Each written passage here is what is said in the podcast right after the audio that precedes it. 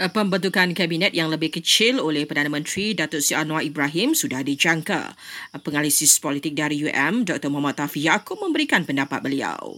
Namun saiz kabinet yang lebih kecil daripada dua kerajaan sebelumnya tidak berjaya memuaskan hati segelintir rakyat termasuklah penyokong-penyokong parti pemerintah yang tidak bersetuju dengan pelantikan ahli-ahli parlimen yang sedang dibicarakan di mahkamah dan tewas dalam pilihan raya umum ke-15 yang lalu. Bagi saya, Perdana Menteri Malaysia ke-10 perlu memantau menteri-menteri tersebut dengan lebih serius bagi memastikan mereka terkawal dan menghayati hasrat reformasi yang ingin dilaksanakan oleh Perdana Menteri. Untuk rekod, Kabinet Kerajaan Perpaduan mempunyai 28 anggota dan lebih kecil berbanding dua kerajaan terdahulu.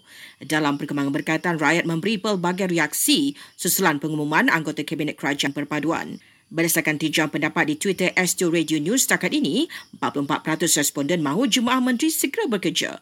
22% pula menerima keputusan Perdana Menteri manakala 22% yang lain merasakan ada yang lebih layak bagi setengah jawatan.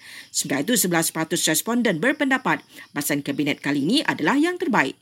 Dalam perkembangan berkaitan, Kabinet Kerajaan Perpaduan akan memulakan tugas secara rasmi dengan menghadiri mesyuarat khas pertama yang dipengusikan Perdana Menteri hari ini. Eh, sebelum itu, Menteri-Menteri dijadual mengimbas kad perakam waktu di kementerian masing-masing sebagai simbolik permulaan tugas rasmi mereka.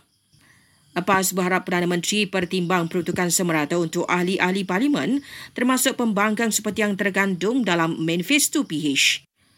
Ketua Polis Daerah Jeli, Superintendent Ahmad Arifin meninggal dunia malam tadi ketika dirawat di hospital akibat jangkitan kuman. Dan gunung berapi Semeru di Pulau Jawa Indonesia meletus. Setakat ini tiada kecederaan dilaporkan dan hampir 2,000 penduduk di kawasan sekitar telah dipindahkan.